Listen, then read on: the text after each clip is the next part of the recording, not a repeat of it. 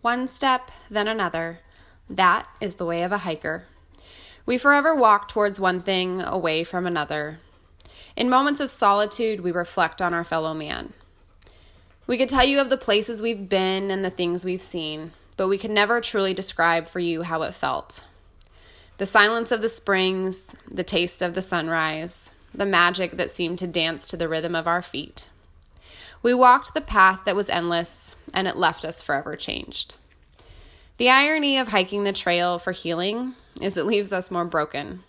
But somehow, that is exactly what we needed all along.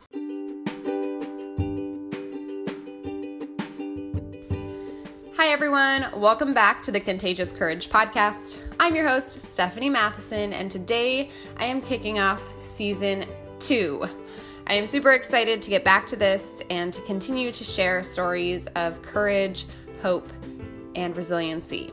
Uh, I'm going to start season two off by sharing about my summer experience hiking the Oregon section of the PCT. Hiking the Oregon section of the Pacific Crest Trail was something that had been on my mind for years. I love hiking and I love the beautiful state of Oregon, so it was just something that made sense to me. I didn't have any weddings to attend this last summer and I was single, so when I decided to not go abroad and knowing that it was something that Maisie could tag along for, I decided it was the perfect time. And in the great words of Emma Watson, if not now, when? I knew it would be difficult, which is partially why I didn't do a smaller backpacking trip first. I didn't want to psych myself out. But I was up for the challenge. I did a decent amount of research and slowly gathered all of the tools and equipment that I would need. Our first day was, well, you could say we got off on the wrong foot. After realizing that we had gained too much elevation, it was clear that we had missed a junction and we were halfway up Mount McLaughlin. After going back and looking for the spot where the Mount McLaughlin trailhead and the PCT split and not being able to find it, we got lost. That is when the real frustration began. How could a trail, such as the PCT, not be clearly marked? I called my dad in a fit of anger, and he was obviously no real help to me at the moment. And shortly after getting off the phone with them, um, he, I got a phone call from the Klamath County Police Department asking me if they needed to come get me. I was irritated. No, they did not need to come get me. I knew how to get down and off the mountain, but that's not what I wanted to do. I finally found the right trail, and it was just after that that the mosquitoes set in. Swarms of mosquitoes. I was not prepared, and neither was Maisie for that matter, in any way, shape, or form for the number of mosquitoes that we were about to encounter. They were literally all over us. I couldn't breathe through my mouth without eating them, and they would not go away. I tried moving quickly, basically running with my pack on. I tried using my hands to hit the rest of my body. It was enough to drive a person insane. At one point, I even screamed at them. I'm not sure what that was going to do, but I was losing it. I didn't eat dinner that night, and we didn't hang our food. I wanted to get the tent set up and inside of it as quickly as possible. All of this, and not to mention that I was also on my period. The next morning, I woke up thinking that we would just get to the next camp spot earlier and set up before dusk. We could get everything set up before the mosquitoes got really bad, and everything would be just fine. Well, I opened the tent, and the mosquitoes were just as bad. Now, if you can imagine having to go to the bathroom and take care of your period with mosquitoes swarming you, it was a disaster. It was at that point that my eyes started to swell with tears. Tears of frustration and disappointment because I wanted to quit. I wanted to go home. I wanted to throw in the towel. I did not want to do this anymore. I made the decision to turn back and get better equipped to deal with the mosquitoes. It was a tough decision to make. I felt like a failure. I had set out to hike 400 miles and I was turning back after 30. And just as I was feeling sorry for myself, that's when the real tears started. Not tears because I was quitting or tears because I was feeling sorry for myself. Tears because how privileged and how fortunate I was to be able to make that decision. I had started to think of the thousands and thousands of people all across the world who are fleeing their homes and walking hundreds and thousands of miles to try to get to safety and a better life. These people don't have the equip- equipment that I have, and they sure as hell don't have someone to call when they're on their period and the mosquitoes get bad. They don't have an out.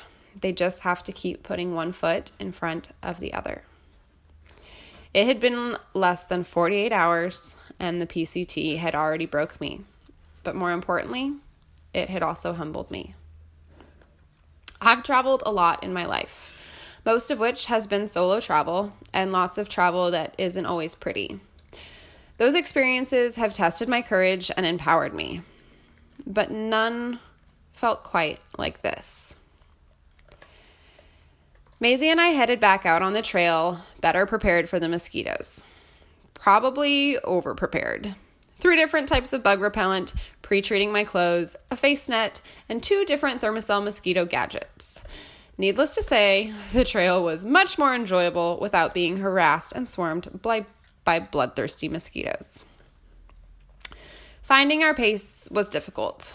I was meeting so many through hikers who had been on the trail since April and May, and when they talked about doing 20 to 30 miles a day, sometimes even more, I thought to myself, if they can do that, then I can too.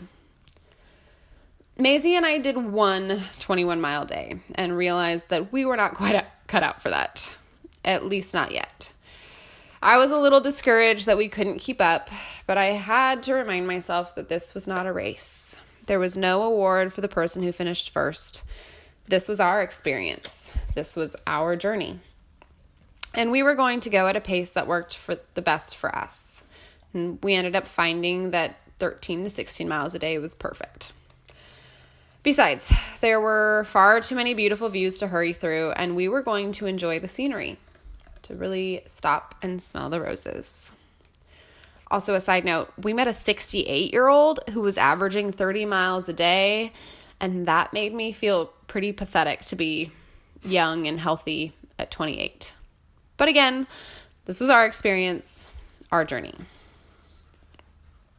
When you are spending many hours by yourself without cell phone service, social media, or books or television, you end up with a lot of time to think.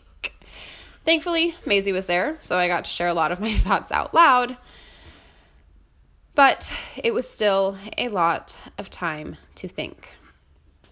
I thought about my life so far the things I've accomplished, the dreams I have, the people I've met, and the people I've loved and lost. I thought about the life I want. What does my best self and future look like? This naturally brought about a lot of emotions. I had moments where I felt lonely and lost. I cried a decent amount out there.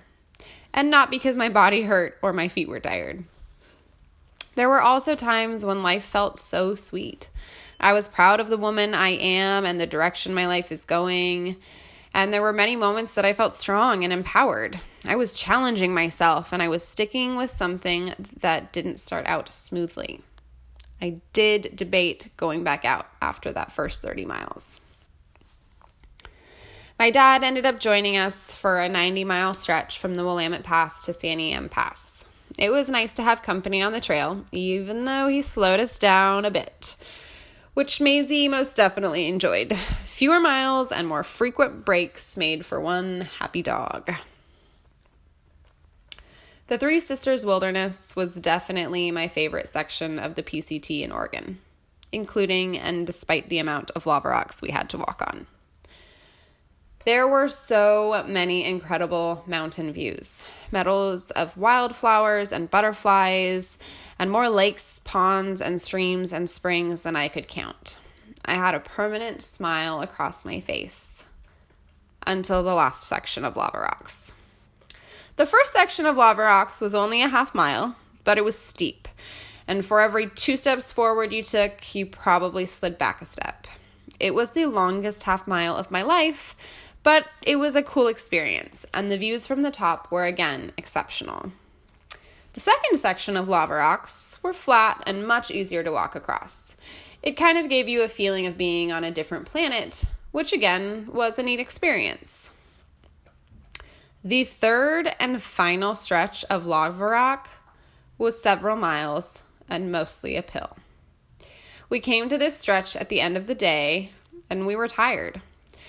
The lava rocks no longer seemed cool and neat. They were just frustrating, and I couldn't see at what point they would end. This left my dad cursing and me pondering how uncomfortable it would be to sleep on said lava rocks. My heart broke the most for Maisie. I had booties for her, but they had started to rub the top of her paws raw in some spots, and I didn't want them to bleed, so I would take her booties off for some sections of the lava rocks and then put them back on. It was a fine balance of booties and no booties in order to keep the tops and bottoms of her paws from cracking and bleeding. Not to mention that there's no shade when you're going through the lava sections. She'd periodically stop and look at me with eyes that said, But, Mom, what did I do to deserve this? And I wanted to cry. She didn't sign up for this, and it felt like I was torturing her. But that girl is a trooper. She kept on keeping on. I didn't know I could love her so dang much. Lava rocks aside, she loved being out there on the trail. Perked up ears and a wagging tail were constant, and she slept like an angel every night. A special treat of finishing the section with my dad was ending at Big Lake Youth Camp. Basically, every PCT hiker speaks highly of Big Lake as they are incredibly welcoming to every hiker. What made this extra special was that my dad had worked at the youth camp back in the summers of 76 and 77 and had lots of memories of hikers coming through for a hot shower and a free meal. And now we got to be on the receiving end of this. While the friendliness and welcoming attitude of Big Lake hasn't changed, their hospitality towards PCT hikers has only improved in the last 40 years. They now have an entire PCT building that includes showers and bathrooms, a washer and dryer, a kitchen, comfortable chairs, and charging stations. While I was loving my time on the trail, I was also starting to feel ready to be back home. My bed and regular showers were calling my name although I think they were calling my name a little too strongly.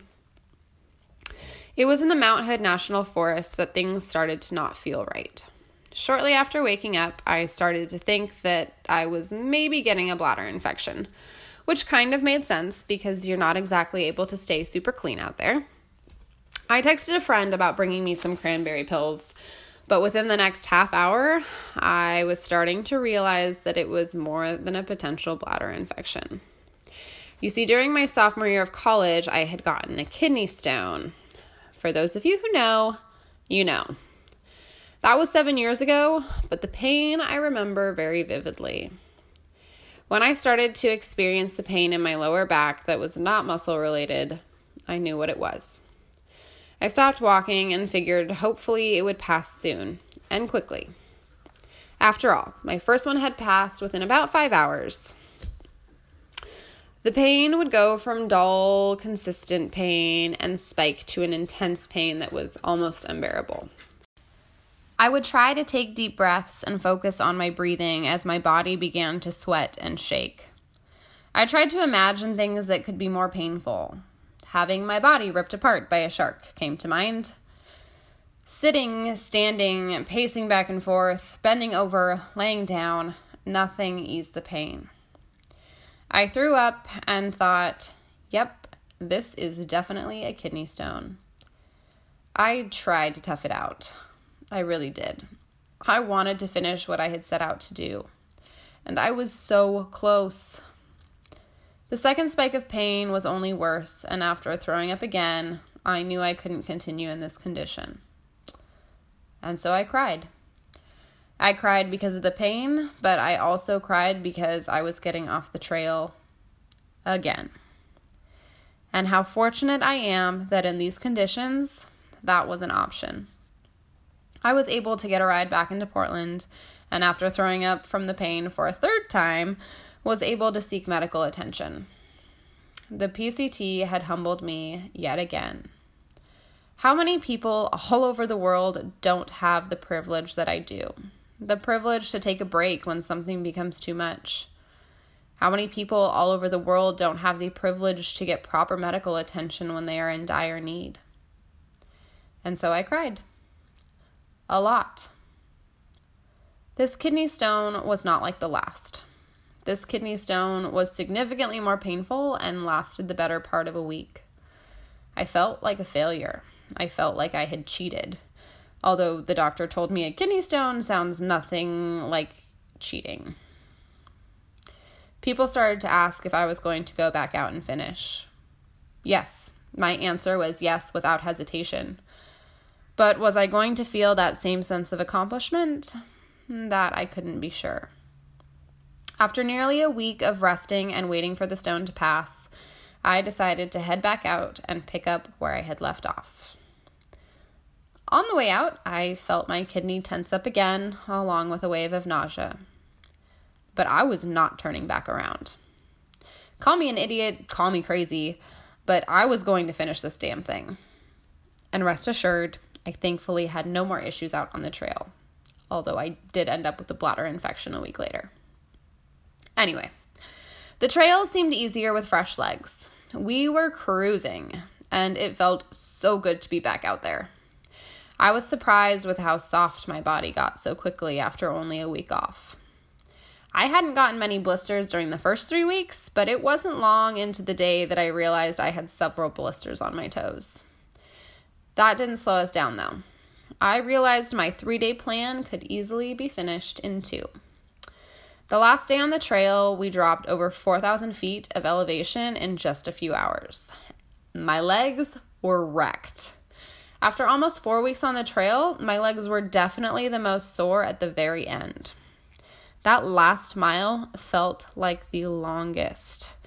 And while my body didn't feel as dirty and gross as it would have had I been able to go straight through, walking into Cascade Locks still felt incredibly rewarding. I had done it. This trek didn't go as planned, but when does an adventure ever go that way?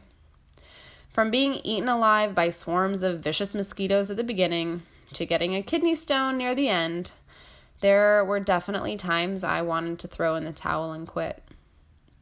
Next to graduating with my master's degree after the most difficult and challenging year of my life, I've never been more proud of myself.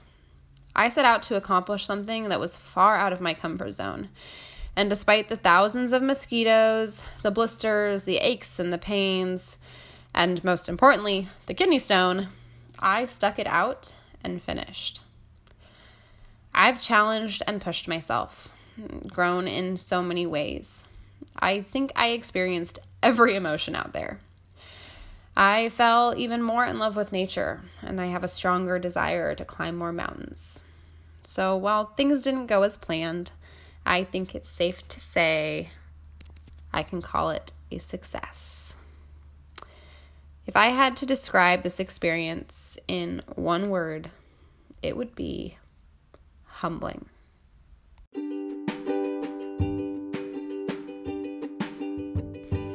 Thank you all so much for listening to the Contagious Courage podcast. If you liked this episode, please leave a review or take a screenshot to share on your social media. It all means so, so much to a newbie podcast like mine. Stay tuned, and I'll catch you next week.